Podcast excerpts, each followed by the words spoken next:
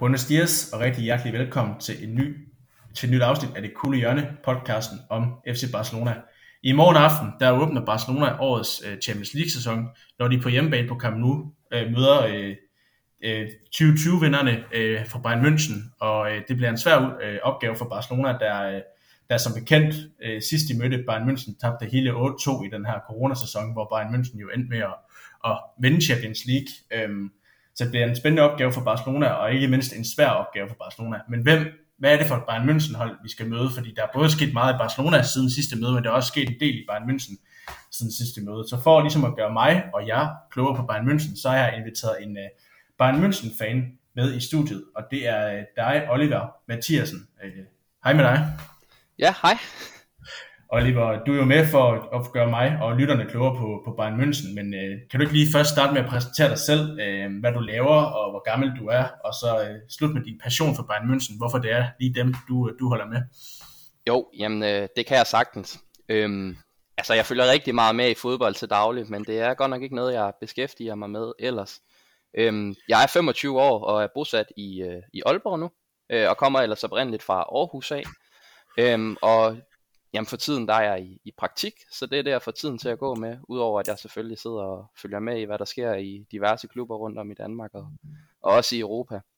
Og øh, hvis vi skal snakke lidt om passionen, der er for Bayern München, jamen øh, så var det egentlig noget, der startede tidligt. Det har meget ligget i den sociale arv fra min far, der øh, er Bayern München-fan. Øh, han kommer fra Sønderjylland, og øh, i sin tid, da han så fodbold, jamen der var det meget tysk fodbold, der kørte i tv'et, så det var meget oplagt, at han holdt med Bayern München, der også havde nogle... Øh, en gylden overrække der i 70'erne. Øhm, jeg fulgte så meget med, da jeg var lille, og blev meget øh, bit af det i midt-nullerne. Øh, omkring der Roy Mackay, han var der. Øhm, jeg synes, han var en, en fed angriber, da jeg var lille, og var altid meget garant for mål, og har også tidligere begået sig i det spanske. Øhm, men ja, så lige så stille blev min, min passion for Bayern München intensiveret, og specielt i forbindelse med, at øh, Frank Ribéry han blev præsenteret, jamen øh, så fik jeg en trøje med ham, og det, øh, det knytter jo passionen endnu mere både til spillere og til klub. Øhm, og her de senere år, jamen, der er det, der er det også steget meget passionen for Bayern München i og med, at øh, da jeg var yngre, jamen, der var det svært ofte at se de tyske kampe, i og med, at der ikke var nogen, der viste dem. Men her de senere år mener jeg faktisk, det var Ekstrabladet, der begyndte at livestream dem. Øhm, senere har Discovery og Nent og så videre også vist øh, Bundesliga-kampe, og nu er det jo nemt, man kan, man kan følge Bundesligaen på. Øhm, og ellers kan jeg også rigtig godt lide at rejse rundt og, og se Bundesligaen. Øhm, og, og egentlig meget glad for hele ligaen i det hele taget, men øh, man har passionen for, for Bayern München. Det er i hvert fald, du lyder i hvert fald som en, en rigtig kompetent herre at have, at have med til den her øh, gennemgang af Bayern München, og jeg kan godt lide din sammenligning med, med, med Roy Mackay. Altså jeg kan sige, at jeg, jeg er jævnaldrende med dig, og, og når folk spørger mig, om du blev en Barca-fan på grund af Messi, jamen så nævner jeg faktisk ofte, at det var på grund af Javier Saviola, hvis der er nogen, der kan huske ham. Oh, no. Øh, så det er lidt, han var jo, han var der jo på, på samme tid som Ron Mackay, da han spillede i, i La Coruña, tror jeg det var. Ikke? Um, øh, så det er, jo, det, er jo, det er jo dejligt at høre, at, at det er sådan en enkelt spiller, der kan få en til at falde i øjnene. Altså, de fleste Barcelona-fans vil jo tænke Messi eller, eller Ronaldinho, men for mig der var det altså Javier Saviola, der, der fik mig, øh, der fik mig overbevist om, jeg skulle holde med Barcelona. Så det er jo, det er jo meget sjovt, men det, det er en lille side note. Um, Oliver, ja. som sagt, du er med for at gøre mig og lytterne klogere på, på Bayern München, før, morgendagens kamp, og det er jo, som jeg var inde på i optakten, det er, det er en spændende opgør. Øh, Barcelona og Bayern München, de plejer godt nok at møde hinanden i, i, i, i knockout-kampene, oftest i, i semifinalen eller i kvartfinalerne. Øh, ikke i en gruppekamp, øh, fordi Barcelona jo som regel plejer at være mestre, og det plejer Bayern München også, og så plejer de jo begge to at være første seedet. Men den her gang, mm. der er det altså en, øh, en gruppekamp. Øh, kan du ikke lige hurtigt sætte et på, på om, om du glæder dig til kampen, og dine forventninger til kampen generelt? Jo, altså jeg glæder mig jo he- helt vildt til, til i morgen. Altså først og fremmest så glæder jeg mig bare til, at Champions League-hymnen, jamen, den kommer ud i de danske stuer. Øh, der er meget følelser forbundet med den, øh, og så er det jo bare ekstra spicy, at vi kan starte med Barcelona mod Bayern München. Og som du siger, jamen det plejer, eller det er jo et kæmpe opgør i europæisk regi. øhm, og det er, jo, det er jo to hold, der altid leverer, når de møder hinanden altså i min tid kan jeg i hvert fald ikke erindre, at der har været målfattige kampe, de her to hold indbyrdes. Det er ligesom to hold, der gerne vil noget, og det er to hold, der har en meget, meget specifik form for fodbold at spille, så jeg glæder mig bare helt vildt til, til i morgen, og jeg tror også, vi får en, en vanvittig fed kamp. Det, det håber jeg også. Nu skal vi ind på, øh, hvad, hvad jeg måske kan frygte øh, for, at der sker i morgen øh, senere, men, men jeg vil også sige, at jeg glæder mig også utrolig meget til at, til at se det. Man kan sige, øh, som jeg var inde på i starten, Barcelona 20, eller sæsonen 2021 Øh, 2022 ser noget anderledes ud end, end de anderledes Barcelona-hold, kvæg man ikke har, har Messi med, så der, derfor øh, tror jeg, jeg snakker på mange Barcelona-fans øh, vegne, at forventninger til det der års Champions League er måske ikke, hvad de plejer at være, fordi man siger, du har Messi på holdet, jamen, så er du automatisk en af favoritterne til Champions League, og øh, jeg kan sige, vi, vi tabte 8-2 sidst vi mødte, mødte Bayern München. Jeg tror, mange er, er bange for, at det måske gentager sig. Det må vi jo må vi se, når vi kommer længere ned, om du også tror det, men øh, i hvert fald, så, så er det altså et kæmpe brag, øh, uanset om Barca så er en, en svær forfatning end, end før, så er det et kæmpe brag, der venter i morgen. Og øh, vi kan også lige starte med at kigge lidt på Bayern München, øh, hvordan de kommer ind til det her opgør, fordi de ser jo de startede skræmmende stærkt i, i Bundesligaen senest med en, øh, var det en 4-1 sejr over Leipzig her i weekenden. De, øh, de er formodentlig stærkeste konkurrenter sammen med Dortmund til, til titlen i, i Bundesligaen. Øhm, hvordan, øh, hvordan er Bayern, Bayerns form i øjeblikket, som jeg siger, de ser skræm, skræmmende stærke ud? Ja, altså det, det er jo meget nemt for mig at sidde her i dag og, og snakke op, optakt til den kommende kamp, når vi øh, vandt 4-1 over altså de seneste par sæsoner har Leipzig jo været en, en kæmpe trussel om titlen faktisk, eller i hvert fald den største sammen med Dortmund. Så det er selvfølgelig nemt for mig at sidde her og sige, at, øh, at vi kommer godt ind til opgaven, når vi, vi vinder 4-1 i, øh, i Leipzig. Og øhm, det er heller ikke ufortjent, at Bayern vinder 4-1 i Leipzig. Jeg mener også expected goals, jamen, der er Leipzig faktisk mere end deres expected, expected goals, og, øh, og Bayern den underpresterer faktisk lidt i forhold til den. Så, så det var ikke et mål for lidt. Dog var der selvfølgelig også øh, en, en tæt kamp til tider, men, men chancerne de, øh, de lå hos Bayern. Øhm, og det er rigtigt, vi kommer også rigtig godt ind til kampen her, og har også fået en rigtig, rigtig god start på sæsonen, og ligger meget overlegn, både i forhold til, til målscorer, men vi starter altså også sæsonen ud med at smide point ude mod øh, Gladbach.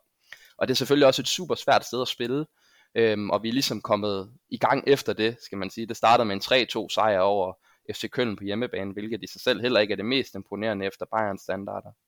Øhm, og hvis vi også trækker den lidt længere tilbage, jamen den preseason, som Bayern har, der møder vi Køln, Ajax og Napoli, øhm, og der var også et fjerde hold, vi mødte. Jeg tror, det var Gladbach også.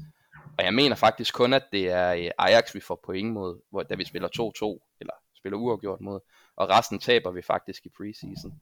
Øhm, så, så det var en lidt en lidt svag start, vi fik, kan man sige, men, men er kommet godt efter det. Øhm, folk var jo lidt bange for, hvad der vil ske med ny træner og det hele, men det er som om, at, øh, at Nagelsmann er kommet godt efter det, og det ser i hvert fald rigtig lovende ud, og, og rigtig, rigtig spændende ud til, til morgendagens kamp. Nu, nu nævner du så lidt selv øh, den, den unge Nagelsmann. Han er jo er det 33 år og har været i gamet i nogle år efterhånden i først Hoffenheim og så, og så Leipzig. Og, og øh, det er jo en mand, som, som har været på bloggen i, i mange af de europæiske storklubber. Også, også Barcelona øh, har der været rygter om, han skulle til. Øh, netop fordi han har måske sådan en lidt, en lidt både øh, Jørgen Klopp-inspireret stil, men også lidt en, en stil, som vil passe godt ind i Barcelona. Altså, hvordan har han start været i, i Bayern München, og han, har han ændret deres måde at spille på? Altså, under Hansi Flick var det jo, kan man sige, lidt tiki-taka-inspireret. Altså, på den måde Bayern München spillede på under Hansi Flick, er jo nok det, som, som Barcelona gerne vil spille på. Øh, men det ikke gjorde det. Altså har, har han ændret deres måde at spille på? Er det blevet lidt mere øh, klopagtigt, eller, eller har man ikke set det endnu? Øhm, altså, jeg synes det er svært altid at, at sammenligne træner. Øhm, jeg synes jo også man på en eller anden måde kan sætte en, en boks lidt rundt om de tyske trænere, fordi de er jo i, i de fleste store klubber i Europa, som man ser nu, og det er jo ofte betonet af noget meget aggressivt og pressende fodbold, der gerne vil, vil fremad. Øhm, vi er tidligt i fasen med, med Nagelsmann nu, Øhm, så det er ikke fordi, at han har været inde og, hvad skal man sige, innovere det og totalt genskabe Bayern München på, på noget punkt. Øhm, Bayern har meget deres DNA. Der var rigtig meget snak om, at vi skulle over til en trebakkæde, nu hvor Nagelsmann kom, fordi det var det, han praktiserede meget øhm, tilbage i, i Leipzig. Og øhm, den snak var der egentlig også, hvis vi går længere tilbage, da Kovac kom til Bayern, fordi at det var også noget, han praktiserede i Frankfurt. Men det er som om, at, at Bayern har ligesom deres DNA, og det skal gerne gå meget over kanterne. Indtil videre har vi i hvert fald ikke set Nagelsmann starte en formation, der ligesom indbød til, at det var en, en trebakkæde, vi startede med. Men man kan dog godt se det nogle gange lidt i det opbyggende, hvor at vi godt kan have tre bagved, og så trækker de meget ud på kanterne. Øhm, og jeg var også lidt i tvivl i, i weekenden her med Leipzig, da det er, vi skifter Syle ind, fordi der spiller vi egentlig med, med tre øh, centerbacks på papiret, men Syle lå så også meget over på, på højre bakken, hvor han også huserede til tider i, i sidste sæson, hvor han også fik et, øh, et kaldenavn efter en tidligere Barcelona-spiller ved Ronaldinho, da han blev kaldt for Syledinho.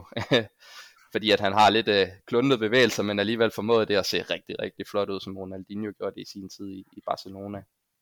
Øhm, men jeg ved ikke, vi kan, hvis vi skal snakke lidt mere om Nagelsmann, også i forhold til, at du nævner Flick, der var lidt mere tiki-taka inspireret, det er også, hvordan man lige definerer det. Øhm, det har rykket, Bayern har rykket sig på, på et punkt, synes jeg i hvert fald hovedsageligt, efter der Nagelsmann er kommet med øh, siden Flik. Det er, det er mere mand-mand, der bliver kørt nu, øh, og det ses meget, når vi, vi dækker op. Øhm, da vi senest mødte jer øh, 8-2, jamen, der havde I jo også chancer til mere end de to mål, der I ender med at lave. Øhm, det var der for så vidt i begge ender, for begge hold. Men, øh, men Flick han var meget mere øh, til det her zone opdækning, hvor det var meget ultimativt. Det var derfor, vi også så, at, at Bayerns defensiv er til blev løbet over inden. Øhm, og, og der er Nagelsmann mere mand-mand nu, og man kan også godt se lidt af den sværm, man snakker meget om, der er i, i Red Bull-skolen. Øhm, men igen, det er meget det Bayern DNA. Altså Bayern kommer ikke med, med noget helt vildt nyt i forhold til, hvad I kender Bayern fra for tidligere. Og det er nok også den kvalitet, der er i Bayern München, der gør, at en trænerkapacitet som Nagelsmann, der kommer ind, jamen han behøver ikke ind og skulle fine, eller ind og innovere en masse i, i Bayern München. Og hvordan ser man så på sådan en træner som, som Julian Nagelsmann? Nu, nu var jeg inde på i, i starten, at at jeg tror, at Barcelona-fans øh, godt kunne se lys i ham i, i potentielt en dag at kunne være Barcelona-træner. Øh, det, det, det må vi se i fremtiden, men er det sådan, at man, man jubler over og siger, at vi har måske en af verdens bedste trænere i, i eller kommende øh, verdens bedste træner i, i Bayern München lige nu? Altså, man snakker jo om Guardiola, Klopp, Mourinho. Altså, er han, er han derop øh, nu, eller kan han blive det potentielt? ja, altså, nu sidder vi også i et meget umiddelbart billede, men når du nævner de tre trænere til sidst, så vil jeg gerne have, have Flick med i den ligning, for jeg synes, han var en fuldstændig fantastisk træner. Øhm, og jeg er virkelig, virkelig glad for, at han bliver om ikke andet på det tyske landshold, at han ikke eksempelvis sidder på en Barcelona eller Real Madrid bænk. Men det er klart, når vi snakker om Nagelsmann, jamen der er kæmpe forventninger til ham. Der er også blevet svidt en, en væsentlig transfersum. Jeg mener, det er 22 millioner euro, er vi vist end på på de seneste rygter. Det startede ellers omkring de 30 millioner. Så det er også noget af en sum at ligge for en træner. Og når han er 34, og de med meritter, han ligesom allerede har, jamen så ligger det jo også lidt i kortene, at han, at han skal præstere, og han skal præstere i Bayern, og han skal vinde nogle trofæer. Han er jo også fra, fra Bayern delstaten, og har været, været fan siden han var lille. Så på den måde, så er han også blevet meget velmødt, selvom at han også skal løfte en, en stor arv, kan man sige, efter Flick, der jo vandt det hele med Bayern München i, i løbet af en, en kort tid. Øhm, så, så det bliver rigtig spændende at, at se de, de kommende år med, med Nagelsmann, og jeg er da også sikker på, at der er en kæmpe, kæmpe tiltro, både for ledelse og for fans til ham. Og han spiller jo også den form for fodbold, kan man jo se nu, som, som Bayern gerne vil praktisere. Og det er jo med det her høje, meget aggressive pres, hvor at, øh, man gerne vil have, have kontrol over kampen gennem det offensive pres. Yes, det er i hvert fald, øh, altså når man kender Bayern, altså der, der har jo været mange opgør mod Barcelona i, i, i, de, i, i de senere tid. Altså jeg kan huske, øh, der var altid det der med ud på højre kanten, så ind til Robben, og så, og så trække ind med venstrebenet, og så var der næsten farligt hver gang. Altså det, jeg, jeg kan høre lidt, det er lidt på samme måde, man stadig vil, men, men, men har måske ikke, øh, man har måske også revolutioneret det en gang imellem. Altså det er jo klart, under Guardiola, der, øh, der vil Bayern jo gerne spille øh, lidt mere øh, som, som Barcelona, og, og så kom øh, Øh, ja, så under Hansi Flick også var det samme, men, men den der Bayern DNA, hvis man kan kalde det, det, det, det består stadigvæk under, under Nagelsmann.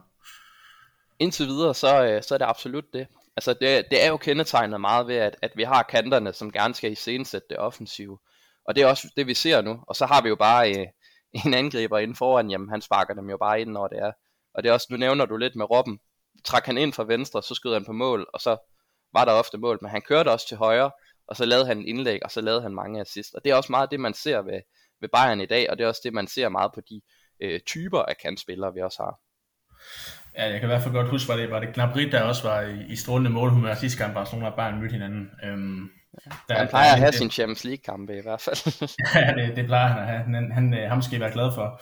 Øh, omvendt, hvis vi kigger lidt på, på Barcelona ind til opgøret, her, her kommer jeg jo nok lidt mere i fokus end, end dig. Altså Barcelonas, mm. øh, man må jo sige, Barcelonas sommer har jo været, i den grad været, været kaotisk. Ikke? En, øh, der er kommet en ny præsident, det gjorde der i marts, så man, man tænkte, nu, nu skal der være et nyt Barcelona, vi skal tilbage til, til fordoms styrke, og vi skal tilbage til at lave det her superhold, man så under Guardiola, men også under Luis Enrique, hvor man ligesom havde det her, den her MSN-trive, og det startede jo godt med, øh, med, med de her indkøb, man foretog sig. Nogle, nogle fornuftige indkøb, synes, synes jeg, og nok også andre Barcelona-fans med Depay, en, en Aguero og en jeg kan sige, alle sammen på, på fri transfer og til relativt billig løn, og man tænker, okay, det er godt, og det her hold skal stadigvæk bygges op af Messi. Og så fra den ene dag til den anden, så var Messi lige pludselig ikke Barcelona-spiller længere, øh, og et scenarie, som, som mange Barcelona-fans havde, ikke havde set komme, og som, øh, som stadigvæk gør ondt den dag i dag at se Messi i en anden klub. Og for at, for at det ikke skal være nok, så tænkte man, nu, nu satser vi alt på Griezmann, og sidste dag på, på transfervinduet, så ryger Griezmann også væk.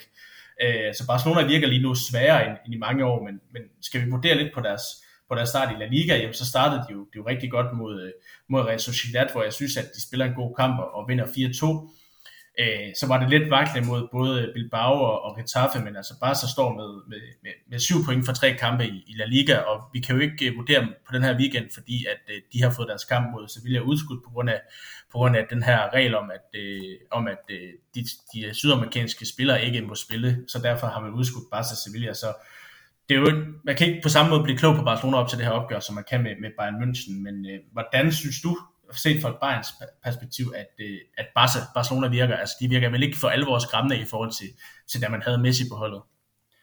Jamen, det er, det er sjovt. Det, det er jo det, man hører, og det, jeg kan meget godt forstå det. Altså, Messi er den bedste fodboldspiller, der har været i rigtig mange år, øhm, i min optik. Øhm, han kunne noget magisk, og, og vi har da også tidligere fået en, øh, en god røffel af ham. Øh, det kan man jo bare spørge og tænke om.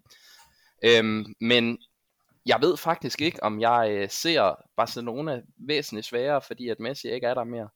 Det er klart, der er selvfølgelig en kæmpe arv, der skal opløftes på et eller andet individuelt plan. Men samtidig, så får man også lidt mere kollektiv. Der er ligesom nogle spillere, der skal til at træde op, om så at sige. Så jeg ved faktisk ikke, om, om jeg er, er mere bange for, at Barcelona med Messi end uden Messi. Altså den dag skulle jo ligesom komme på et eller andet tidspunkt. Så jeg synes igen, det bliver rigtig, rigtig spændende at se et Barcelona, der er uden Messi. Og det gør mig også rigtig, rigtig svært for mig at vurdere, hvordan det er, Barcelona kommer ud til opgøret. Fordi at det er jo igen, det er jo en gruppe spillere, der kommer ud nu, og de har alt at bevise. Øhm, og alt at vinde i det hele taget. Den der underdog-rolle, som man har, den, den skal man ikke undervurdere. Og det er også den, Bayern München havde i mange år, og egentlig oftest også har haft op til de her Barcelona-kampe. Og det er også en, en god ting ligesom at, at have på ryggraden, når man går ind til en kamp og kan spille, hvor man kan spille lidt mere frit for leveren, om så at sige. Så øh, jeg glæder mig rigtig meget til at se, hvordan Barcelona spiller uden Messi, men øh, jeg tænker faktisk ikke, at det bliver et nemmere opgør af den grund. Så jeg ved virkelig ikke, om, om man kan vurdere, eller om man kan sige, at det bliver nemmere kamp mod Barcelona, end, end det gjorde sidste gang, i og med, at Messi var der dengang. Fordi at, at kollektivet, det kommer ligesom til at kunne stå stærkere nu, kunne jeg forestille mig. Og spillerne kan lidt ligesom spille lidt mere frit fra leveren nu, fordi at, at de går ind til den her kamp med den her underdog-rolle. Og jeg tror, at den der underdog-rolle, jamen det er en rigtig god ting at have med sig ind til sådan nogle kampe her. Og det er også ofte det, som Bayern ligesom har levet lidt på i, i tidligere kampe mod jamen, øh, nævneværdigt Barcelona, hvor vi ligesom er kommet ind til kampen og har haft den her underdog-rolle.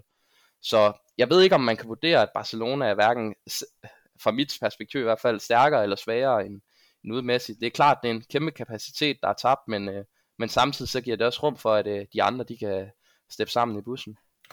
Det, det er også interessant, altså jeg havde en, øh, for, for 14 dage siden, da, da vi skulle lave en, eller 14 dage, 3 uger siden, da, da mig og en, en medvært skulle lave en optag til den her øh, sæsonstart med, med Barcelona, der var det jo klart, der var Griezmann stadigvæk i klubben, så vi sagde, at, at mange af meget Messis roller, altså Griezmann har jo altid været, været skudt i skoene, at han ikke passede ind i Barcelona, fordi Messi netop var der. Mm. Øh, og, og nu når Messi var væk, jamen, så skulle hans rolle ligge, eller så skulle dens rolle ligge over på Griezmann, men, men samtidig så, både så var det selvfølgelig irriterende at miste den kapacitet, som Messi er, fordi, som jeg også var inde på tidligere, altså det hold, der har Messi, vil jo næsten altid være favorit til, til at vinde Champions League på den ene eller anden måde, fordi det er Messi på samme mm. måde med, med Cristiano Ronaldo og Manchester United nu, selvom United måske ikke er en europæisk stormagt på samme måde længere, øh, jamen så de to vil jo altid på en eller anden måde gøre deres hold så meget mere favoritter. Men som du siger, kollektivet nu i Barcelona er stærkere, fordi nu er man nødt til ligesom at, at spille mere øh, på, som et hold og kollektiv i den her individualisme, som, som vi mange tit har set for, for Messi. Og, og det er jo nu, det, det store slag skal stå ved Barcelona. Det er godt nok tidligt på sæsonen, men hvor langt er man øh, i den her med, hvad hedder det, i den her proces om at, om at ligesom gøre holdet mere øh, kollektivt stærkt, i stedet for, øh, for det individuelle. Så det er jo, det er jo interessant, og det, det må vi se i morgen, hvad det er. Altså jeg har ikke de største forhåbninger, men det er jo, det kunne være fint nok at bare så kommer ind til, og skal acceptere at komme ind til det her opgør som, som en underdog. Ja, Og, og jeg synes jo også, at, at det bliver rigtig interessant i morgen, fordi at kollektivet skal stå, skal stå tættere sammen i Barcelonas tilfælde, men samtidig så er der jo også nogle individualister, der fra mit perspektiv kan gøre en forskel. Og det skal siges, at jeg har ikke set nogen Barcelona-kampe i den her sæson, så det kan også være, at du kan gøre mig lidt klogere på det. Men øh, efter vi havde mødt jer i kvartfinalen tilbage i 2020, der mødte vi øh, Lyon i semifinalen. Og den kamp, vi ender med at vinde 3-0. Men i starten af den kamp, der, der sad Lyon faktisk godt på det, og det var specielt en spiller ved navn Memphis Depay, der virkelig øh, udfordrede os og, og gjorde det lidt nervepirrende. Øhm, hvordan har han øh, i det hele taget kommet ind, i, ind på Barcelonas hold? Jamen, han virker som en, der har... Altså, jeg vil sige, han, han overrasker mig positivt. Jeg, jeg vil sige, i starten, da jeg hørte, at Barcelona havde hentet ham, var jeg ikke øh, yderligere øh, sådan optimistisk og, og særlig juble omkring det, fordi Barcelona i de mange, mange år har købt nogle af verdens bedste spillere. Øhm, men, men, og det synes jeg ikke, det pege var, og jeg, han kom for, for Lyon, men, men han har jo taget takstokken efter Messi er smuttet, og han har været i hvert fald, hvis ikke den bedste, så en af de bedste på Barcelonas hold, så jeg kan sagtens se din pointe i, at, at det pege kan gøre ondt øh, på, på Bayern München, og du også sagde det, og det var også en af mine spørgsmål, det var, at det egentlig ham, man frygter mest på Barca's hold for, for, for Bayern, at, at det er, om det er Memphis, fordi det er i hvert fald ham, jeg kan se, der kan gøre offensivt det onde. Ellers så er der selvfølgelig en, en, en Frankie de Jong, som, som er til, øh, synes jeg, øh, oftest bliver, bliver altså jeg synes jo, han er en af verdens bedste midtbanespillere, og jeg synes sidste sæson, der lagde han på at blive mere målfarlig og målsøgende, og, og jeg tror også, øh, i Messis fravær, så er der også noget, der, der er lagt op til, at han skal, han skal være mere chanceskabende. Så jeg vil sige, de to er jo nok de to øh, største spillere på Barcelonas hold lige nu. Er det også sådan, man ser på det i Bayern? Øhm, ja, det er, jo, det er jo et godt spørgsmål. Øhm, det har du højst sandsynligt ret i. Jeg så øh, op til pressekonferencen til dagens kamp, jamen der er øh, en anden spiller, som, øh, som vores træner Julian Nagelsmann han fremhæver, og det kan være, at han kan se noget, jeg ikke har set før, men det er Luke de Jong, øhm, er en af de spillere, de, de skal være opmærksom på, fordi at han skulle være rigtig intelligent. Mm. Øh, og så selvfølgelig Messi, øh, nej ikke Memphis, som, øh, som jeres helt store profil. Øh, men det er klart, jeg forestiller mig også, at øh, man holder øje med, med de tre hollænder. Øh, de har jo også et samspil og er lige kommet fra en landsholdssamling sammen, så i og med, at de måske ikke har mødt Sevilla, så er der nogen, der i hvert fald er, er sammentømret der det er sjovt, jeg læste godt det med, Louis Dion, og, og det er jo bare, det er jo, det er jo sjovt, fordi vi har ikke set ham i aktion endnu, men, men han forventes at starte ind i morgen, kvæg, ja. at, at, at, at, Martin Bradford er, er, blevet, er gået skadet fra træning i dag. Øhm, mm. og, og, så det, det, er jo, det er jo svært at vurdere ham. Hvad, altså, skal man kigge på hans stats i Sevilla, var han jo ikke øh, yderligere imponerende, men ham og Memphis har jo haft en, en fortid sammen i PSV, hvor de, hvor de hullede mund ind på samlebånd, så, så så, og, og Luke Dion tilbyder Barcelona noget andet, end, end hvad de har haft i mange år. Altså, han er jo nok lidt mere en stationær angriber, end, ja. end, end, end hvad de har haft før. Så, så jeg er også spændt på at se ham i morgen, men, men det, kan vi, det kan vi tage senere, fordi jeg med den her snak omkring med Messi også ind på, hvordan tog man det som, som Bayern München-fan at se en, en, en spiller som Messi lige pludselig forlade øh, Barcelona, altså jublede man, eller man tænkte, okay, ej, det kunne faktisk, Messi skulle have sluttet sin karriere i Barcelona, også selvom det, det forstærker Barcelona, altså at jeg hører sådan lidt, du ved, når jeg forhører mig hos andre fans, nogen, nogen tænker, ah, at det var, han, han skulle vise sig en anden liga, øh, og andre er sådan lidt ærgerlige om det. Hvordan, hvordan han ser Bayern München fans på det? Ja, altså jeg ved ikke, om jeg kan, kan sige det for, for Bayern München fans, men jeg kan i hvert fald sige det på min egen, og også som Bayern München fan og fodboldfan generelt. Øhm, jeg synes, at øh, det skifte, vi så Messi foretage, i hvert fald var rigtig, rigtig ærgerligt. Øhm, om Messi skulle være blevet i Barcelona, eller om han skulle være skiftet, jamen det ved jeg sådan set ikke. Jeg køber ikke rigtig den der med, at han skulle bevise sig i en anden liga, fordi at jeg synes allerede, at han har bevist sig i den største liga, som for mig er Champions League. Øhm, om skiftet så skulle have været til hjemlandet Argentina, jamen det kunne jeg se det, det romantiske i. Men jeg synes, at han skulle være blevet i Barcelona, indtil skiftet så fandt der sted om ikke andet. For jeg tror stadig, det er en spiller, der har rigtig meget at give af, og også nogle år endnu, og kan bidrage til, til Champions League og, og den underholdningsværdi, der, der ligger i europæisk fodbold. Så at se Messi havn i Paris Saint-Germain, jamen det synes jeg i hvert fald er rigtig ærgerligt. Øhm, for, først og fremmest så er der de, de politiske grunde, der har ejerskabet dernede, og for det andet, jamen så er det, at han kommer til at være i en liga nu, som er noget under den spanske i min optik, og som også er under Bundesligaen i min optik, og som egentlig også er under den, øh, italienske og den engelske, og så kunne jeg også se i de nylige UEFA-rangeringer, jamen så er den også under den portugisiske. Så hvis det var, at han skulle have skiftet et andet sted hen i Europa, jamen så havde det oplagt det måske været, at det var Premier League, han skulle prøve at beskæftige sig med. Og hvis man eventuelt skulle, også skulle have afgjort den evige Messi-Ronaldo-strid, jamen, så er det jo også det skifte, han skulle have taget. Men han valgte øh, at skifte til, øh, til Paris, og det øh, er der nok nogle venskabelige årsager til, kunne jeg forestille mig, i, i den trup, man har, har fået der. Øhm, så jeg synes, det var rigtig, rigtig ærgerligt at, at se ham skifte. Øhm, jeg øh, er jo også bare en München-fan, og kan rigtig godt lide de her one-club-mans. Øhm, så, så for Barcelona var jeg da ked af det, men lige så meget i forhold til, til det ry, jeg eventuelt kunne se Messi få, og så synes jeg også, det var rigtig ærgerligt skifte. Øhm, vi så det også lidt i, i Bayern München i år her, hvor vi jo mistede David Alaba til jeres rivaler fra Real Madrid. Øhm, det var også et, et hårdt skifte, men, men trak jo ikke de samme overskrifter, som, øh, som Lionel Messi gør. Nej, nej, så, så jeg hørte dig sige, at, at, at altså man, man, Barcelona bliver for svækket, og det er jo altid, eller bliver svækket, det er jo altid, kan man måde, jeg ved ikke, man skal kalde Barcelona og Bayern en konkurrent, men en europæisk mm. øh, konkurrent bliver jo, øh, bliver svækket, og man forstærker sig samtidig en anden. Øh, så selve skiftet til Paris, øh, det, det, det er jeg heller ikke fan af, kan, kan jeg godt afsløre, men det, det, det var ligesom det eneste, han havde i kortene, kunne jeg forestille mig. Øh, hvis, hvis jeg nu skulle sige det sådan lidt, havde, skulle Bayern München, hvis der overhovedet havde været en mulighed for det, have gået efter Messi, eller man, man, man kender jo, man ser jo tit Bayern Münchens, øh, er det er Karl Hans Rummenigge, der, der ofte siger, at lønningerne i Premier League er helt vanvittige, eller det, man betaler for spillerne, det er helt vanvittigt. Altså med det i mente, altså havde Bayern München haft en mulighed for at gå efter Messi, skulle man så have taget den? Ja, det, det er jo et super øh, interessant spørgsmål, men, øh, men nej, det skulle Bayern München ikke. Øh, og øh, jeg kan have mange rosende ord om Messi, og synes, han er en fuldstændig fantastisk fodboldspiller. Men øh, der er så mange årsager til, at, øh, at Bayern og Messi, det ikke var det, det rigtige match i, i min optik. Altså for det første, så er der lønningerne. Øhm, hvis Messi skulle ind i Bayern München, og han skulle bare til nærmelsesvis have den løn, han havde i Barcelona, eller den, han kom til at få i Paris Saint-Germain, jamen så vil det jo, altså det vil jo bumpe den lønstruktur, man ligesom har sat op i Bayern München. Og så kan det godt være, at der er en spiller, der bliver hævet over kollektivet, og det kan gå nogen steder, men det kan altså ikke gå i Bayern München, der er den tyske skole. Og samtidig så vil du have en masse andre spillere, øh, nævneværdigt nok Lewandowski, Neuer, Müller eventuelt, øh, Kimmich, øh, ja, og flere andre i, i bredden, der egentlig også gerne vil have en, en højere løn, fordi at de kan se, at der er andre, der får det.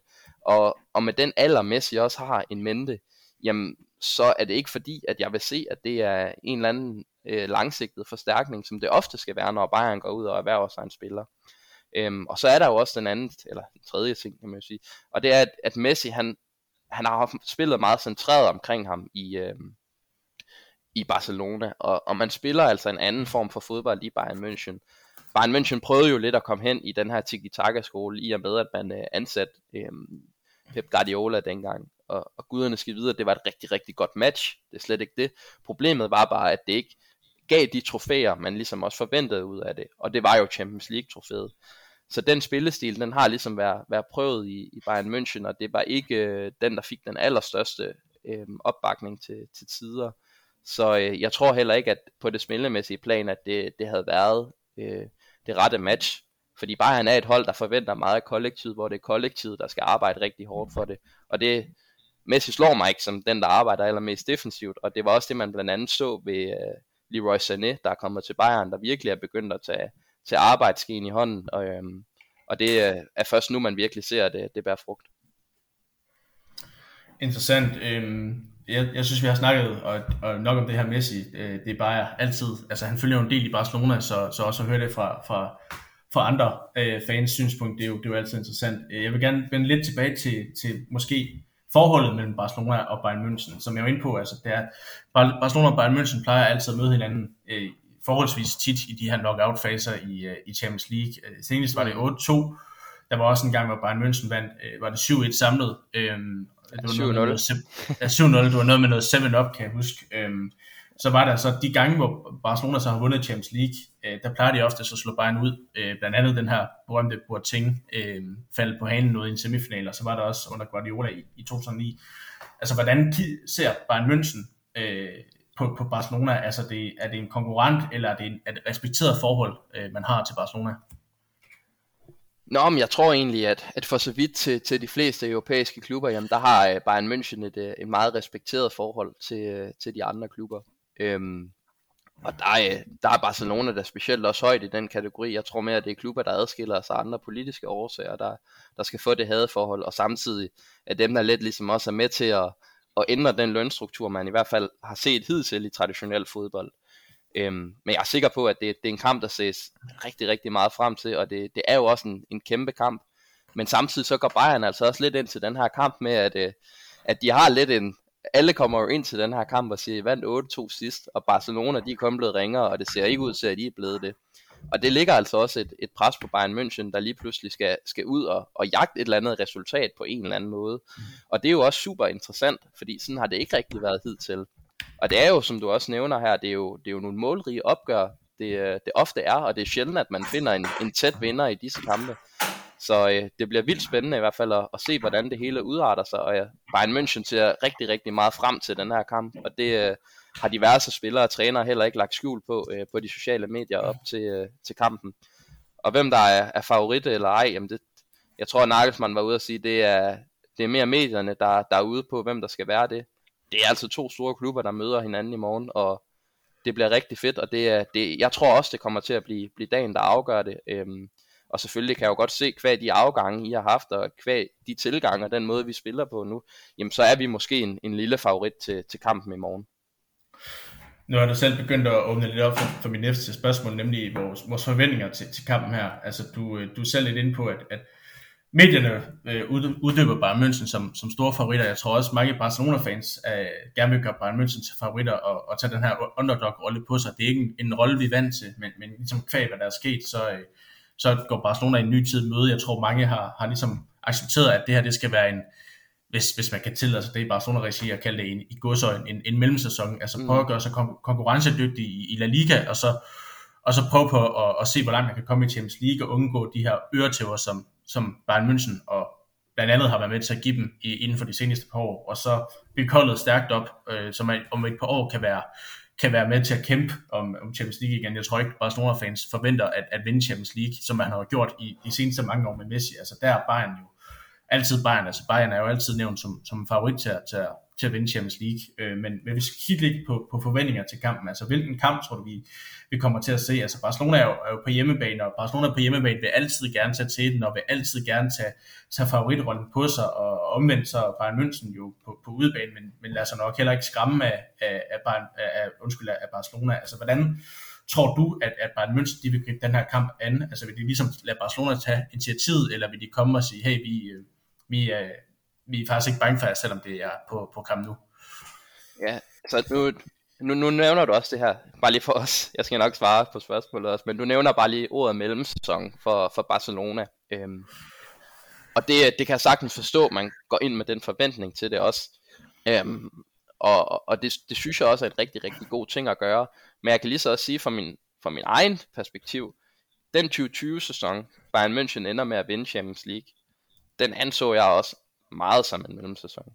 Vi havde på daværende tidspunkt, da sæsonen startede, Niko Kovac øh, som træner, og vi var røget ud med et, et brag sæsonen før til, til Liverpool. Øh, og jeg så virkelig som om, at det var en mellemsæson. Nu skal der til at være noget udskiftning, og jeg troede faktisk også, at vi ville miste de øh, stjerner, vi om så at sige havde i øh, mest nævneværdigt i form af, af Lewandowski og Coman og Müller og Neuer. Øh, og de to sidste var det gået meget ned ad bakke for. Og det var også som om, at hele ledelsen og så videre så det lidt som mellemsæson. Det var meget de her lejeaftaler, der blev indgået, fordi det var lidt ligesom noget lappe så Og vi hentede blandt andet så Coutinho i Barcelona øhm, på leje. Så det der med, at det kan blive en mellemsæson, jamen det er rigtig god forventning at have. Men jeg siger bare, at Barcelona vil altid være en af favoritterne. Det er ikke dårlige spillere, der er i, i Barcelona, bare fordi Messi ikke er der mere. Øh, og så ved jeg selvfølgelig også godt, at Griezmann er væk, men det er stadig spillere af en rigtig, rigtig høj kvalitet. Øhm, og så snakker du lidt om, om forventningerne til kampen i morgen. Og, og jeg tror det er, jeg troede faktisk, øh, eller jeg tror det er rigtig godt for Barcelona, at det er på Camp Nou i morgen. Øh, jeg tror vi vil have set et noget andet scenarie i morgen, hvis det var, vi startede på Allianz Arena. Men øh, selvom at det er i, i Barcelona, at kampen spilles, jamen, så tror jeg, at man kan være helt sikker på, at Bayern München de kommer ikke til at, at vige fra deres principper. Øhm, og det gør de nu ikke, uanset hvilken modstander det er, de står overfor.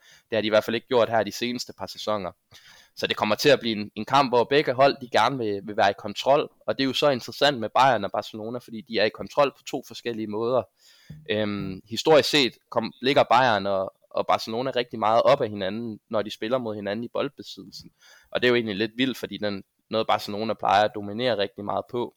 Øhm, og nu har vi snakket meget om den 8-2 kamp, der var senest. Jamen hvis man går ind og kigger på boldbesiddelsen for den, jamen så var den i 51-49 til, til Bayern München øh, i deres favør. Og det er også noget af det, jeg tror, vi kommer til at se i morgen, hvor at øh, to hold, der har meget bolden, og når Bayern har den, jamen så vil de gå, så vil de angribe. Og de har jo også en Nagelsmann, der kommer fra den her øh, Red Bull skole, om så at sige, hvor at, øh, det er, at når man får bolden, jamen, så skal man hurtigt op og få afsluttet, og det er også noget, vi har set øh, være her i starten af sæsonen.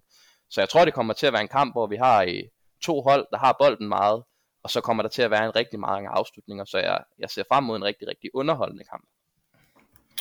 Jeg tror også godt, det kunne blive en underholdende kamp. Altså, det plejer altid at komme, komme en masse mål, øh, når de møder hinanden, Barcelona og, og Bayern München. Og nogle gange så går den ene hold mod amok. Øh, 8-2 Barcelona tror jeg også har slået øh, Bayern München 4-0 en gang på mm. Camp Nou for mange år siden. Så der plejer at komme mål i den her kamp, og det, det tror jeg ja. også, at det kommer i morgen. Øh, som Barcelona-fan er jeg spændt på at se, hvordan øh, Koeman han kunne gribe den her kamp an. Altså Koeman er måske på nogle punkter lidt kan godt tænke lidt defensivt i, i Barcelona. Det gjorde Valverde også, og, og det lykkedes i, til nogen grad. Det lykkedes ikke så godt i, øh, i Champions League, øh, blandt andet på Anfield, men det, det er en anden historie. Øh, så jeg, kunne godt, jeg er spændt på om Barcelona kommer ind til opgøret med en, med en, altså tre forsvar i, i bagkæden, eller om de kommer ind i, i den klassiske 4-3-3. Øh, jeg håber på det sidste, fordi det, det, er, jo, det er jo bare Barcelona dernede, og så håber jeg på, at Barcelona er, er klar på at tage til den, uh, øh, så godt som de kan, fordi det bliver en meget lige og jævnbyrdig kamp, vil jeg sige, og så må vi jo se, altså, jeg vil sige, mine forventninger, det, det vil jo bare være at sige, at kan, kan Barcelona øh, levere en god præstation, jamen, jamen, så er jeg tilfreds, og så, så er det ikke så meget resultatorienteret, men mere præstationsorienteret, som, som jeg tænker, at Barcelona skal, skal kigge den her kamp og se, jamen, hvor, hvor meget er vi for, en, for at være en europæisk stormagt igen, kan vi, kan vi konkurrere med Bayern München, som igen i år en af favoritterne til Champions League, nu ved jeg godt, du også gjorde Barcelona til, til favoritter igen, og, og, eller til favoritter, øh, og, og den der mellemsæson, den, den tror jeg bare Barcelona-fans siger for ikke at, at have mm. for større forventninger, fordi jeg kan også huske en, en sæson med Luis Enrique for nogle år siden, man også sagde, at det bliver en mellemsæson, altså vandt endte Barcelona med at vinde det triple, og det tror jeg faktisk næsten også var tilfældet, da man fik Guardiola i sin tid, og jeg tror også, med nogle af mine Barca-venner har jeg også øh, joket med, at tænke sig nu, hvis Barca vinder Champions League i år, altså bare, bare sådan første sæson med ja. Messi og vinde Champions League, altså, så du ved, der er jo stadigvæk, det er jo svært at sige, at vi skal ikke, vi skal skip Champions League, det, det, det, kom, får du mig ikke til at sige, men, men mm-hmm. det er ligesom den her, den her prædikat mellemsæson, så det der med at levere en god præstation, det tror jeg mere, at det Barcelona-fans går op i den her kamp, end, en, en, en selve et resultat. Altså, hvis vi skal tabe, jamen, så, skal det være, så skal det være med ære. Det skal ikke være en 8-2 igen. Det skal være et smalt nederlag, hvor man faktisk er, er med. Og hvis vi vinder, jamen, så, så er vi i ekstase, og, og, og uafgjort, jamen, det er også til at leve med. Fordi jeg tror, de fleste Barcelona-fans, vi er indforstået, indforstået med, at vi nok får andenpladsen i, i Champions League-gruppen. Jamen det, det tror jeg også. Altså jeg tror, øh, jeg tror Barcelona stadig kommer til at være med, men, øh, men det er rigtigt, det bliver spændende at se, når, når de store kampe kommer, øh, hvorvidt kvaliteten så rækker nu. Det gør det, øh, men øh, jeg har faktisk også et andet spørgsmål. Det var, det var, det var generelt til Bayern München. Altså mm. Bayern München lige nu, de, de har jo måske en af verdens, øh, eller en af verdens, verdens bedste angriber i, i Robert Lewandowski, der, i mange år efterhånden har, har høvlet målet på samlebånd. Øh, hvis vi skal sige, vi skal tage op i et helikopterbillede og male øh, og sige, at øh, Bayern München har domineret Bundesligaen i mange år øh, frem og har også ja, for, for et år siden vundet Champions League. Øh, blandt andet ved hjælp af Robert Lewandowski. Han er efterhånden, er det 2-33 år, altså han er der, mm. hvis vi siger Bayern München om fem år, så er Robert Lewandowski der ikke. Altså hvad, hvad gør man med, med den dag Lewandowski ikke er der? Altså, man mangler jo helt klart en, en, en mand, en erstatning for ham. Altså, kan, kan, vil, vil Bayern stadigvæk fortsat dominere alt i Bundesligaen øh, om, og inden for en, for en periode fem år, og, og hvad hedder afløseren for, for Lewandowski? Jeg ved godt, det er svært at svare på, men altså, det er bare sådan noget, jeg, jeg tænker, altså, jeg synes nogle gange, at Bayern München kan virke afhængig af, af Lewandowski, uden jeg har set deres kampe for meget, men det er bare altid, når man går ind og tjekker live score, så, så, øh, så ved du, at hvis, hvis der er scoret mål, jamen, så har Lewandowski også scoret. Mm. Nå, men det, det er et super relevant spørgsmål, og du siger, at han er en af verdens bedste angriber. Jeg tillader mig at sige, at han er verdens bedste spiller, og det har han været i to-tre år nu. Øhm, at han ikke har fået en ballon d'or, jamen det, øh, det, det forstår jeg ikke, øhm, hvis jeg skal være helt ærlig.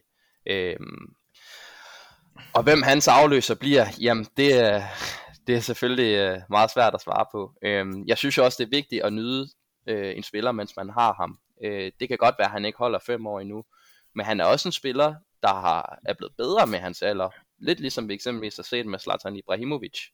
Øhm, og han kom jo også frem i en sen alder. Jeg mener, han spillede i den anden bedste række i Polen, da han var 19-20 år. Og øh, der havde Messi vel, og Ronaldo for så vidt vel allerede vundet deres første Ballon d'Or, og de havde vundet deres første Champions League. Så hvor lang tid han holder, jamen det, øh, det kan jeg god grund ikke svare på, men jeg tror, at, at der er en del gode sæsoner i ham endnu, og også kvæg den spillertype han er, jamen han er ikke en, der skal ud og løbe stærkt med folk. Han er bare så utrolig klog til at placere sig godt i boksen, og ligegyldigt hvordan bolden kommer til ham, jamen så kan han skrue fra ligegyldigt hvilken vinkel det er, eller hvor højt bolden er i luften. Øhm, det synes jeg er, er meget imponerende. Øhm, og jeg har selv haft min, min anelse om, om Bayern simpelthen var blevet for afhængig af Lewandowski, og det havde jeg især i, i sidste sæson. Øhm, op til øh, Paris Saint-Germain-kampene, som vi, vi desværre var ud af i sidste sæson, jamen der øh, bliver Lewandowski skadet i en øh, kamp mod Andorra, eller et eller andet, en landskamp. Øh, Andorra eller San Marino, en, en ret ligegyldig kamp på papiret i hvert fald, og det endte jo med at, at koste rigtig meget i, i Bayerns sæson, og også i de rekorder, som Lewandowski på daværende tidspunkt jagtede. Men i de kampe, vi havde mod Paris Saint-Germain, der gik jeg også ind til, at vi manglede både Lewandowski, derudover så var øhm, Serge Gnabry, han var også ude. Og jeg tænkte, det, øh, det bliver godt nok svært at se os øh, uh, skrue, og i det hele taget også få, få skabt en kamp. Men jeg synes bare, i de to kampe, altså det kan godt være, at Bayern München ender med at ryge ud, men jeg synes altså virkelig, det var med manerer, vi om ikke andet, så gjorde det. Fordi at det var to kampe, hvor vi fik skabt en masse chancer, og vi fik faktisk også scoret en del mål. Så vi var måske ikke så afhængige af Lewandowski, som jeg øh, i det hele taget frygtede, at vi ville være. Øhm, det er klart, at han er en rigtig, rigtig god kapacitet at have derinde, men jeg tror også på, at, øh, at det er en, øh, som vi kan få erstattet, når den tid kommer. Men, øh, men for nu vil jeg bare rigtig gerne nyde, at, øh, at vi har ham i truppen, og at vi har ham på toppen. Men øh, der er ingen tvivl om, at, at det er lidt af hans type, som, som Bayern München skal have. Det er også det, vi kan se igennem tiderne. Det har helt klart fungeret bedst, når vi har de, de stærke angriber op foran. Øhm, nu snakker vi om Roy Mackay i starten. Øh, senere, der var Mario Gomez. Han var lidt, øh, har så endnu mere bomber, eller endnu mere targetman typen derinde. Og efter da fik vi øh, Mario Mandzukic, der også gjorde det rigtig godt, indtil Lewandowski så har taget jamen, alle deres tre niveauer op på et, et højere level, om så at sige.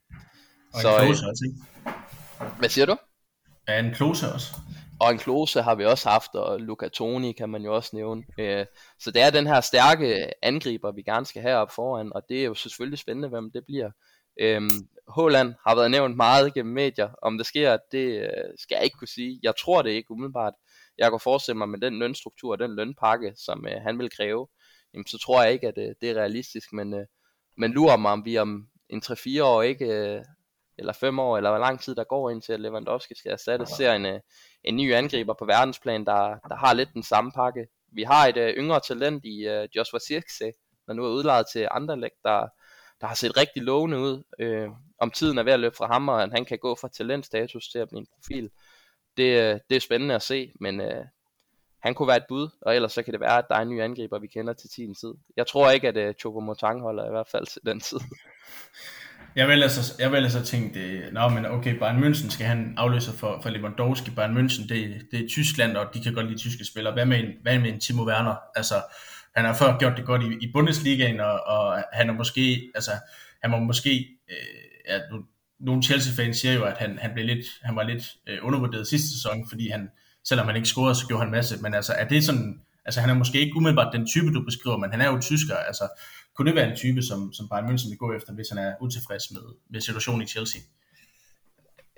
100 procent. Øhm, det blev jo også rygtet rigtig meget op til, at, øh, at han røg til Chelsea, at øh, det også var Bayern, der var på udkig efter ham. Og, og, og den interesse er som sådan egentlig ikke blevet mindre, ud fra hvad jeg kan høre fra medier. Vi har jo også en træner nu, der var træner for ham i Leipzig. Øhm, så så det kunne jo umiddelbart også være et godt match. Jeg tror så, det vil kræve, at formationen skulle ændres lidt i forhold til, til den Bayern DNA, vi har snakket om nu. Men vi har også tidligere haft de små hurtige angriber, der har fungeret. Vi så det også med en Ivica Olic, der også gjorde det rigtig, rigtig fint i en, i en tids, eller i en lille årrække. Så, så det kan bestemt være en, en mulighed for fremtiden. Og øh, jamen, nævnte jeg også indledningsvis, at jeg siger, at jeg rigtig godt kan, kan lide Bundesligaen, og også have set, øh, hvad han hedder, Timo Werner i, øh, i ligaen, jamen han, han var rigtig, rigtig god. Altså, og nogle af de meter, han ligger og løber, jamen det giver bare plads til andre spillere, der ligesom kan komme fra anden række. Så det kan godt være, at, øh, at han brænder nogle chancer, og at han får virkelig has for det på, på sociale medier. Men jeg er ikke i tvivl om, at, øh, at Timo Werner er en, er en rigtig, rigtig dygtig angriber at have. Men jeg kan godt have min tvivl, om han er den rigtige øh, angriber for Bayern München at have. Øhm, hvis han kom til Bayern München, kunne jeg også godt se ham husere på en af de kanter, vi har, som jo også er rigtig, rigtig offensiv og gerne trækker, trækker ind i banen. Øhm, men det vil slet ikke undre mig, hvis vi om et par år ser Timo Werner i, i Bayern München. Men jeg vil stadig i hvert fald gå ud fra, at der er den her store, lidt stærkere target man, der også vil, vil, vil husere i truppen, som i hvert fald også vil gøre sig til om pladsen på toppen. Det kan være, det er en Luke de Jong. Nej, øh, øhm, hvad hedder det? Et, et lille sidste i forhold til det her med, at, at, at Bayern München i de seneste mange år har domineret alt i, i Bundesliga. Nu, nu snakker man jo om, at, at, at øh, kvæg, vi, vi har snakket tidligere om Messi og PSG, altså PSG har jo i mange år været, været skudt i skoene, at grunden til, at de ikke kan vinde Champions League, det er fordi, at der ikke er konkurrence nok i, i, i den franske liga, og de vinder år efter år. Nu vandt de godt nok i sidste år. Altså, ikke at jeg skal male et, et øh, 100% en-til-en billede omkring Bundesligaen, fordi den er stærkere, men er det ikke også lidt, hvad skal man sige, irriterende, at, at Bayern München, de er så stærke i den hjemlige liga? Altså er der modstand nok i Bundesligaen? Jeg ved godt, Dortmund er stærkere, og Leipzig er blevet stærkere, men hvis man vinder hver år efter år, så, øh, så kan det jo godt øh, koste på den lange ende. Jo, altså helt sikkert. Øhm, du, kommer, du får mig aldrig til at sige, at det ikke er, er fedt at vinde Bundesligaen, fordi det er fedt hvert år. Øh, og det lyder jo også lidt vildt at sige, at nu kunne det være fedt at vinde det, det 10. i træk, og hvad er så den næste milepæl, man, man skal nå. Øhm, jeg synes også, at, at konkurrencen i Bundesligaen er blevet bedre. Det er også det der med, at der er nogle flere hold, der er ombudet nu. Øhm, vi har tidligere i de senere sæsoner set Dortmund øh, selvfølgelig være, være helt med fremme. Øhm, derudover er, er RB Leipzig, de er også kommet øh, rigtig, rigtig godt med, og, og har også en rigtig spændende trup. Øhm, der er selvfølgelig også sket en masse hen over sommeren der, så det bliver spændende at se, hvordan øh, de står. Øh, og så er der faktisk også øh, Wolfsburg, der øh, virkelig er, er kommet tilbage på banen også og startet sæsonen ud med at, at vinde de første fire. Det er jo også øh, lidt, lidt tankevækkende, eller det er i hvert fald nævneværdigt op til den her kamp også at, at sige, at jamen Bayern går ind til den her kamp, selvom at de ikke ligger nummer et i Bundesliga. Og det er altså også et stykke tid siden, at, øh, at det er sket. Og jeg ved godt, at det er tidligt i sæsonen, og, og meget kan nok godt nå at, at ske nu på den front, men, øh, men faktum er, at vi går, går ind som toer. Øhm, men jo, altså, konkurrencen i Bundesligaen, det er mega fedt, at der er flere hold, der byder sig til, og, øh, og det er kun godt for Bayern, at, øh, at der er den her konkurrence, og det skal gerne vare så langt som muligt, for jeg synes også at have set tendenser fra tidligere sæsoner, hvor vi har vundet mesterskabet, jamen i Guardiola-tiden vandt vi den jo tilbage, helt tilbage i marts måned på et tidspunkt, jamen, så er der alligevel også lige to måneder til, at, øh, at Champions League bliver rigtig, rigtig spændende, og der så vi tit, at gassen kunne gå lidt af ballonen, og det kan jo sagtens være en af forklaringerne på det jeg nævner også tit, når at vi snakker om 12-13 sæsonen, hvor Bayern jo endte med at vinde the triple, og vi mødte jer i semifinalen, og Bayern kom jo ud for fulde gardiner, og ingen havde set det.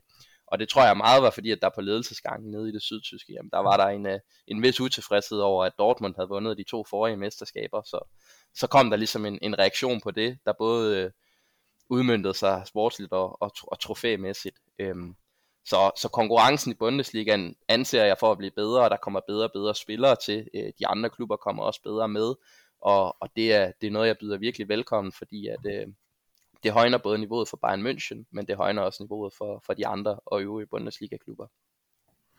Så kan man så holde, håbe på, at, at de andre klubber så beholder på deres bedste spillere, eller ligesom vi ser ved Timo Werner, sælger dem til, til en anden mm. liga i stedet for, eller man kan sige en, en Holland. Øh, jeg tror heller ikke, han ender i Bayern München. Altså, jeg ved, der er rigtig mange Barca-fans, der gerne vil have ham til Barcelona. Ja. Jeg kan have min tvivl i forhold til hans løn, men, men du ved, sådan noget, det er jo også et skridt på vej i den rigtige retning. Øh, ja. Forstå mig ret med, med retning i, at, at Bayern, Bayern München ikke ligesom tidligere køber altså Mats Hummels eller en, en Mario Götze hos, hos konkurrenterne, men, men øh, i stedet er med til, at et jen bliver eller bliver solgt ud af ligaen, fordi det er jo på en eller anden måde konkurrenceforvridende, at, at man henter bare de bedste spillere hos, hos konkurrenterne. Ja, altså hvis jeg også skal se lidt øh, Bundesliga er arrogant på det, jamen så er det jo også bedst, at Bayern München faktisk køber spillerne i de andre klubber. Fordi at så bliver pengene ligesom internt i ligaen. Øhm, Og det er jo rigtig godt for, for konkurrencen for så vidt. Men jeg kan jo også godt se aspektet i, at Bayern München ligesom også har så profiler sig og forstærker sig selv og forringer de andre. Øhm, og det, det kan jeg selvfølgelig også godt se, og det er også det, man ofte får skudt i skoene som Bayern München-fan. Jamen det er jo, I henter jo de andre. Men der stopper jeg også nogle gange op og siger, jo jo, men altså, skulle vi have lade være med at hente eksempelvis en Upamecano den her sommer til 30 millioner euro, der er kendt med Bundesligaen, der er ung, fysisk stærk, hurtig. Altså, jeg kan ikke komme i tanke om nogen bedre handel at kunne lave til, til det beløb. Øhm, og for de øvrige Bundesliga-klubber, som du også nævner nu, der ligesom bliver nødt til at sælge ud, jamen der har øh, tysk fodbold måske også sovet lidt i timen, eller i hvert fald været for fodboldromantiske i form af 50 plus 1 reglen. Der er jo ikke øh, Bundesliga-klubber, der som sådan er, er ejet af kapitalfonde, øh, udenlandske ejere, som man eksempelvis ser i, i Spanien, Italien og, og meget, meget nævneværdigt i, i England, som ligesom skyder de her, og selvfølgelig også i, i den franske, men som ligesom skyder øh, helt astronomiske beløb ind i de her fodboldklubber. Øh, og det har så ramt en, en, en, en liga som Bundesligaen, i og med at, øh, at 51% ligesom skal være, være ejet af, af bundesfolket. Øhm, så det ligesom stadig bliver på det mere lokale niveau, øh, kan man jo godt argumentere for, men i hvert fald, at, at pengene ikke på samme måde kan løbe løbsk, og eksempelvis en udenlandsk investor kan få øh, en magt over en, en klub. Interessant. Nu, øh, nu, nu fik jeg stillet min nysgerrighed i forhold til det her. Det er jo måske ikke så meget med kampen at gøre, men det er mere sådan et, et helhedsbillede omkring øh, Bayern München. Det var, det var i hvert fald et, øh, en nysgerrighed, jeg havde. Det håber jeg også, at, at lytterne også øh, synes er interessant. Øh, hvis vi skal tilbage til at, at kigge på kampen, vi har jo snakket lidt om, om holdenes form og komme ind til kampen og, og vores forventninger. Øh, det sidste, jeg egentlig har på bloggen, det, det er måske et bud på, på, på en startelver for både øh, Bayern München og, og Barcelona. Altså Bayern München kommer jo øh, måske lidt, lidt svækket ind til kampen. Der er i hvert fald flere Bayern-stjerner, der, der er tvivlsomme. Øh, man, man snakker om, at øh, var det Robert Lewandowski og, mm. og Schatz øh, Gnabry, der, der udgik øh, mod Leipzig. Øh, ja. øh, og der, der er lidt i tvivl om de to. Altså, er der, er der, er der noget, noget nyt i den sag, om de er klar i morgen, eller er det sådan noget, så kan man sige, spændende, at, at det første er noget, vi finder ud af lige, lige op til kampstart? Ej, jeg tror ikke, jeg tror ikke det er spændende. Det, øh, det ligner ikke øh, Bayern-folket, men jeg så til, til dagens pressekonference, at uh, Nagelsmann i hvert fald har taget begge spillere med. Øhm, jeg tror, Gnabry er meget, meget tvivlsom. Øhm, jeg tror ikke, han starter. Øh, det kan jeg lige så godt sige, hvis vi også skal tage hul på, i hvert fald mit bud på en, en startelver. Men øh, Lewandowski er i hvert fald ret sikker på, kommer til at starte. Øhm, og så har vi jo også skader i form af Tolisso, der kom skadet tilbage fra øh, fransk landsholdstjeneste, og, øh, og øh, Kingsley Coman øh, er også meget tvivlsom til, til kampen, men, øh, men mener jeg i hvert fald er, er udtaget til, øh, til kampen og er med i truppen. Men øh, det er nok usikkert, om han kommer til at spille en rolle. Uh, ja, så kan du bare tage hul på, på startindvånden, så om de så starter inden. Altså, jeg, jeg plejer altså at starte fra målmand, og så gå på højre bakke den vej, men du... Ja, ja det, jamen det, bare... Øh, det kan vi sagtens gøre. Altså, vi, jeg tror, vi kommer til at stille samme formation, som vi så det mod Leipzig, altså hvor vi spiller i den her 4-2-3-1, øh, med to meget offensive kanter, og, og Müller som den her Raumdeuter, som øh, det ofte bliver kaldt i det, i det syske. Men øh, hvis vi tager den bagfra, jamen, så tror jeg, at øh, på mål det er rimelig sikkert, at øh, Manuel Neuer kommer til at spille. Og så øh, er der en firebakkæde foran ham, som jeg personligt er rigtig spændt på, kommer til at se, hvordan det ser ud. Jeg øh, er helt overbevist om, at øh, et spøgelse fra, fra sidst vi mødte jer nok for jer, Alfonso Davis, han starter på venstre bakken. Øhm, så startede Hernandez på, på venstre centralstopper i, i weekenden og gjorde det fuldstændig fænomenalt. Øh, er blandt de bedste forsvarsspillere i verden, øh, synes jeg, og hvis han kan, jamen så starter han, men han døjer altid med noget skade og har også været ude op til weekendens kamp. Så selvom han startede, så kunne jeg godt forestille mig, at, øh, at han faktisk øh, blev sparet for start mod Barcelona. Øhm, så jeg kunne øh, godt forestille mig faktisk, at Syle starter i forsvaret sammen med Upamecano. Øhm, og så er der højre bakken, det øh, bliver også spændende at se, hvem der kommer til at spille der. Vi startede sæsonen med Stanisic, et, øh, et eget kroatisk talent, der, der egentlig gjorde det rigtig hederligt, men det var Pavard, der spillede i weekenden. Øhm, Pavard har været lidt svingende og skadet, så det bliver rigtig spændende at se, hvem der starter af de to, men øh, jeg tror umiddelbart, at man, man går med den mere erfarne Benjamin Pavard til at starte på højre bakken. Så, så Davis, Syle og Upamecano og øh, Pavard tror jeg kommer til at danne firebakkæden. Og øh, på midten, jamen der er jeg rimelig sikker på, at øh, det bliver Goretzka og Joshua Kimmich.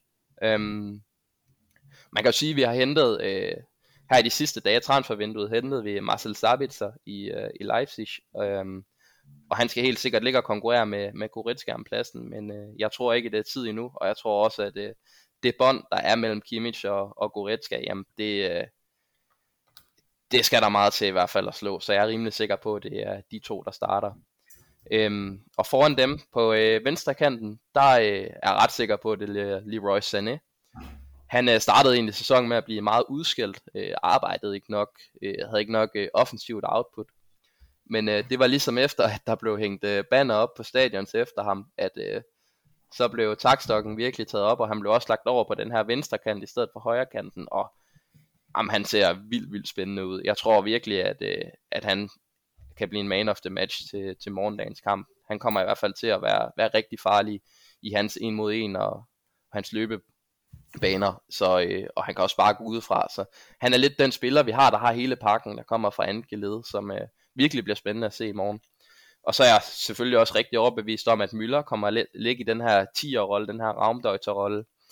Øhm, han har en rigtig, rigtig god statistik mod Barcelona. Jeg så, at det var seks mål, han havde lavet i de sidste fem kampe. Det var jeg selv lidt overrasket over. Øhm, så det er jeg ret sikker på, at han kommer til at starte der.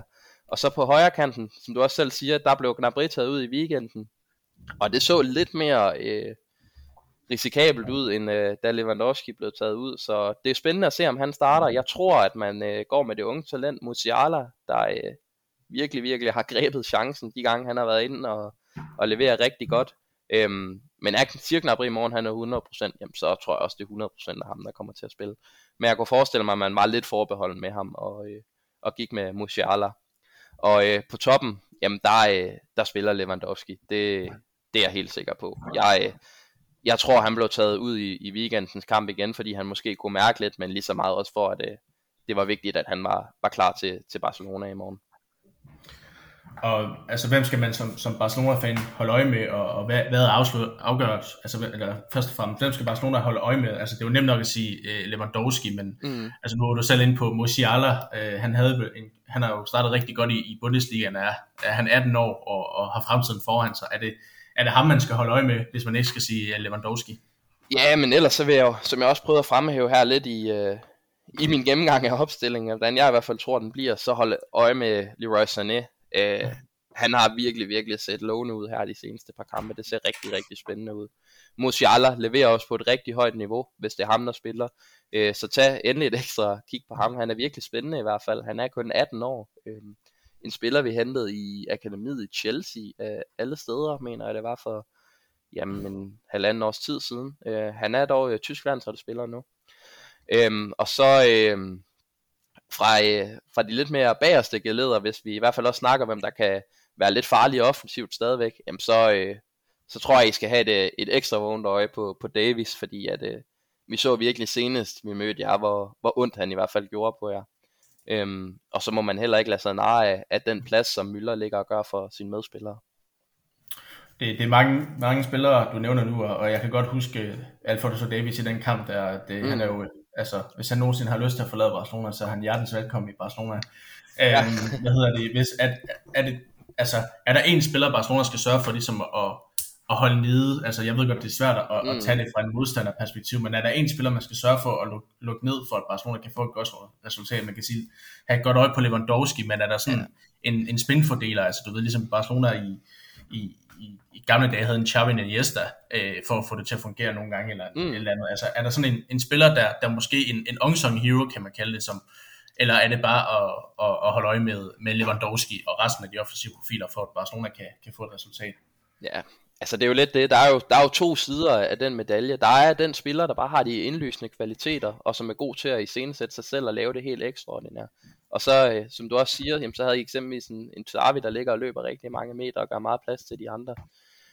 Jeg synes, på baggrund af de mange seneste år, og du snakker om, at man skulle erstatte Lewandowski, den dag Bayern skal erstatte Thomas Müller, det har jeg svært ved at se. Man så tydeligt, at han havde en down period her fra 17 sæsonen og, og også et par år frem. Og der var Bayern også rigtig meget nede. Øhm, det er som om, at, at han er lidt DNA'et på det her hold. Fungerer Müller ikke, jamen så, øh, så fungerer Bayern ikke til tider. Jeg siger ikke, at vi er afhængige af én spiller, men han er meget vores unsung hero, hvis at, øh, at jeg skal sige det. Han løber og løber nogle utrolige meter, og spillerne har ofte udtalt, at, øh, at han er ligesom den her assisterende træner, der bare løber og spiller med. Han er så kommunikativ i sin måde at spille på, og han finder rum, som ingen andre kan se. Så hvis det er, man vil lukke ned for Bayerns spil, jamen så, øh, så skal man fokusere på, på Müller. Og, og de andre har jo nogle åbenlyse kvaliteter, som man jo nærmest nok ikke behøver at, beskrive yderligere. Og hvis jeg så skal, skal tage det for Barcelonas uh, synspunkt og komme med et bud på, på startænderen, men der blandt andet skal være med til at lukke ned for, for Thomas Müller, jamen uh, mm. så uh, nu, nu har vi i gang i et tysk hold, jamen så lad os starte med en tysk målmand, der siger, at uh, Mark Stegen selvfølgelig står på, på målet. Uh, jeg vil sige, ham og Neuer, det er, det er min bud på, på de to bedste målmænd i, i verden. Jeg synes, mm. uh, jeg synes, uh, jeg synes, det Stegen uh, nogle gange, i hvert fald da, da, da Neuer havde sin downperiode i, i, i Bayern, så forstod jeg ikke, hvorfor Ter Stegen ikke fik chancen på, på det tyske landshold, men, men Ter Stegen har også selv haft en, en lidt dårlig periode på det seneste, men han er stadigvæk en af verdens bedste målmænd, så selvfølgelig står han jo. Ja. Øh, Sergio Roberto, øh, tror jeg, får den fornemme opgave af at prøve at lukke ned for Alfonso Davis på, på højre bakken. Øh, han er ikke normalt højre bak, og der var jo, der var jo snak om, at nu havde, når Barca havde købt Emerson og havde øh, sat Dino Dest i truppen, at så skulle han tilbage på midtbanen, men så endte man jo med at sælge, sælge hvad hedder han, øh, Emerson. Og, og Mingueza tror jeg ikke er, er god nok til at kunne starte den her kamp, og Sardinio Dest øh, er nogle gange for offensiv i sin, sin tilgang, så jeg tror det bliver en, en Roberto, der starter på højre bak, for ligesom at, at neutralisere den her trussel for Alfonso Davis. Om det lykkes, det må vi jo se, men så er det Araujo og Piqué i, i det centrale forsvar, og så selvfølgelig en, en Jordi Alba i, på venstre bak, og så uh, Sergio Busquets, Frankie de Jong og, og Pedri øh, på midtbanen. Øh, Pedri, der var også øh, sammen med Musiala er 18 år, og jeg læste, var det Nagelsmann, der i, i, i dag op til, til, hvor der var en eller anden øh, reporter, der spurgte, øh, har du nogensinde set en, en så god 18-årig som Musiala, har du set andre? Og så nævnte han, at der er vist også en i Barcelona, der hedder Pedri, og det er jo, mm det, det må man jo sige, det, det, det kan jo måske være det to fokus på de to 18-årige, der er i den her. Og så øh, Barcelona, de, de står i den situation, at øh, Bradford, han udgik med en skade til dagens træning, så der er sådan kun tre øh, kampklare, hvad skal man sige, angriber eller forreste i, i truppen. Så derfor så, øh, med mindre, der er selvfølgelig også en Josef Demir, men, men han er for ung til at starte, så derfor så øh, starter øh, Coutinho øh, mod sin gamle klub, øh, for sin nuværende klub, øh, sammen med øh, Depay, og så øh, tror jeg, at Luke de Jong han får chancen fra start af, øh, fordi, netop fordi Brathwaite er, er skadet, så det er måske ikke et, et fartruende Barcelona-hold, jeg nævnte her, men hvis der sådan er, er én spiller, du, du tænker, ham skal øh, Bayern lukke ned for, eller ham skal Bayern holde øje med. Altså du var inde på Memphis Depay tidligere, men er, mm. er Memphis Depay en spiller, der kan gå ind på, på Barcelona, eller er der andre, du tænker fra et Bayern, Bayern Münchens synspunkt? Ja, altså, ja, vi har jo snakket om Memphis Depay, han gjorde ondt på os dengang, at uh, han spillede i Lyon, og har nogle, nogle helt åbenlyse kvaliteter. Øhm, men ja, så, så vil jeg gerne fremhæve øhm, Coutinho, som I nævner. Altså, hans tidligere meritter, jamen, det taler også lidt for sig selv, og fra mit egen personlige perspektiv, jamen der er det også rigtig ærgerligt over, at han ikke øh, faktisk blev i Bayern i sin tid. Jeg, jeg synes, han havde nogle, nogle åbenlyse kvaliteter. Øh, han kan tro udenfra. Han er meget, meget fodboldintelligent. Øh, så at han ikke er blevet en større succes i Barcelona, jamen det er jeg også meget, meget forundret over. Øhm, jeg ved ikke, om han var det værd, man sved for ham i sin tid, men han er en utrolig klassespiller, så, øh, så ham vil jeg i hvert fald fra, fra et Bayern-perspektiv holde et, øh, et ekstra øje på. Øhm, og så har I jo selvfølgelig også øh, spilfordeler i, i Busquets og, og Pedri nede bag i, som øh, der nok skal, skal lukkes ned for. Så det sidste, jeg har, det er, det er et, øh, et bud på, på resultatet. Altså, øh, vi har lige været inde på vores, vores forventninger. Kan, kan Barcelona overhovedet gøre ondt på Bayern München? Jeg, jeg tror, du, jeg er lidt mere pessimistisk på Barcelonas vegne, end du er, ud, ud fra hvad vi har, har hørt. Men hvis du skal komme på med, med et bud på, på resultatet, hvad, hvad er det så? Ja, altså jeg, jeg vil gerne starte med at sige det. Jeg kommer helt sikkert ikke til at, at ramme det rigtigt. Men øh, fordi det, som jeg også har været inde på, der plejer tit at være de lidt åbenlyse vinder i de her opgør, utroligt nok, og det, det svinger. Men øh, hvis jeg skulle give et bud på kampen i morgen, og det bliver meget stille og roligt, tror jeg, og det er selvfølgelig også med at prøve at kigge lidt mere objektivt på det, jamen, så tror jeg, at Bayern München vinder 2-1. Øhm, og jeg tror, det bliver en øh, spændende kamp. Øh, den kunne også godt en 3-1 til Bayern München, for jeg kunne forestille mig, at de kunne lukke og slukke det til sidst, men, øh, men jeg anser det som, som 2-1, hvor begge hold nok skal til, komme til deres chancer, men hvor jeg tror, at, øh, at Bayern kommer til at have lidt mere kynisme op foran, øh, særligt ved, øh, ved Robert Lewandowski, der, øh, der bare er utrolig sikker og, og meget driftsikker i løbet af 90 minutter. 2-1. Øh, jamen, det, er jo, det lyder bedre end 8-1, eller 8-2 vil jeg sige. Men, øh, men øh, nu, nu er det jo på Camp Nou, og jeg har lyttet pessimistisk i løbet af podcasten, men, men jeg håber på, at Barcelona kan komme med et noget så øh, i, i Barcelona og Bayern Münchens øh, sammenhæng, øh, at de kan skabe noget så sjældent som en uafgjort. Øh, og ja. jeg håber på, på en 1-1, øh, for jeg tror ikke... Øh, jeg tror ikke, Barcelona kan holde Bayern München for at score, og omvendt så føler jeg mig også overbevist om, at Barcelona nok skal få scoret mod Bayern München, og så, øh, så håber jeg på, at øh, de, de kan holde stand øh, derfra. Ja, Jamen det, så længe vi får nogle mål, så, så skal det nok blive godt. Så må vi jo se på, på returen, den er jeg måske lidt mere nervøs for, men det kan være, at vi skal snakke sammen til den tid også. Så. Jamen det tænker jeg, så kan vi også få revideret det første opgave her, og hvordan vi lige står over for hinanden. Ja, men altså, øh, Oliver, du får, øh, hvis du ikke har mere øh, øh, at sige, øh, så får du i hvert fald tusind tak for at gøre mig og lytterne rigtig kloge på, på Bayern München. Øh, jeg er i hvert fald blevet, blevet utrolig klogere og, og, og ved nu, hvem jeg skal holde øje med, øh, udover Lewandowski. Selvfølgelig kender man øh, navnene, men jeg holder i hvert fald ekstra øje med, øh, måske som du siger, Thomas Müller, han har jo, han har jo altid været der, men, men hvor vigtig er han for Bayern München? Øh, det er ligesom, øh, nogen vil sige, Busquets for Barcelona er sådan en, en unsung hero, man ikke lægger mærke til, før, før efter de er væk fra, fra, fra startopstillingen eller fra klubben. Øh, så i hvert fald tusind tak, øh, fordi du har, havde lyst til at være med, og, og god kamp i morgen. Jamen øh, selv tak. Jeg håber ikke, I får en alt for god kamp, men øh, ellers så øh, skal I i hvert fald have alt den held og lykke i, øh, i Premier League. Der, øh, der håber jeg, I sætter nogle andre hold på plads i hvert fald. Øh, Liga, ja. ja, lige ja, øh, ja. Øh, ja, altså vi så jo også sidste år, at øh, vi vandt, øh, vi vandt øh, over Juventus, og så fuckede vi op øh, i returen alligevel, så bare fordi, hvis, hvis det skulle Barcelonas vej i morgen, så, så er der ingenting, der, der, der, der er sikkert. Nej, det er første kamp på sæsonen, så, eller i hvert fald i Champions League-regi, så det bliver også spændende bare at se, hvor de forskellige hold står, og øh, nu ved jeg ikke, om jeg fik det sagt, men det, det er jo også lidt Nagelsmanns første store eksamen. Øh, jeg ved godt, at vi har haft Superkoppen mod Dortmund, og vi har haft øh, Leipzig ude i den her weekend, men, øh, men Champions League, det, øh, det lever lidt sit eget liv, og, og Bayern mod Barcelona, jamen, der er meget få kampe, der, der er større end det. Det er det i hvert fald. Øh, jamen igen, tusind tak for det, og god kamp til dig, og god kamp til både øh, vores fans af Barcelona, men også øh, de fans af Bayern München, der eventuelt øh, skulle have lyst til at, at lytte med. Øh, jeg håber, du har lyst til at deltage en anden gang, hvis det skulle øh, blive relevant, Oliver. Jeg håber ikke, at jeg har, har skabt dig væk. Det har du ikke. Det har været hyggeligt. Det var godt. Jamen, uh, tusind tak for det, og uh, til, til jer lytter, så uh, lyttes vi ved en anden gang, og vi skal bare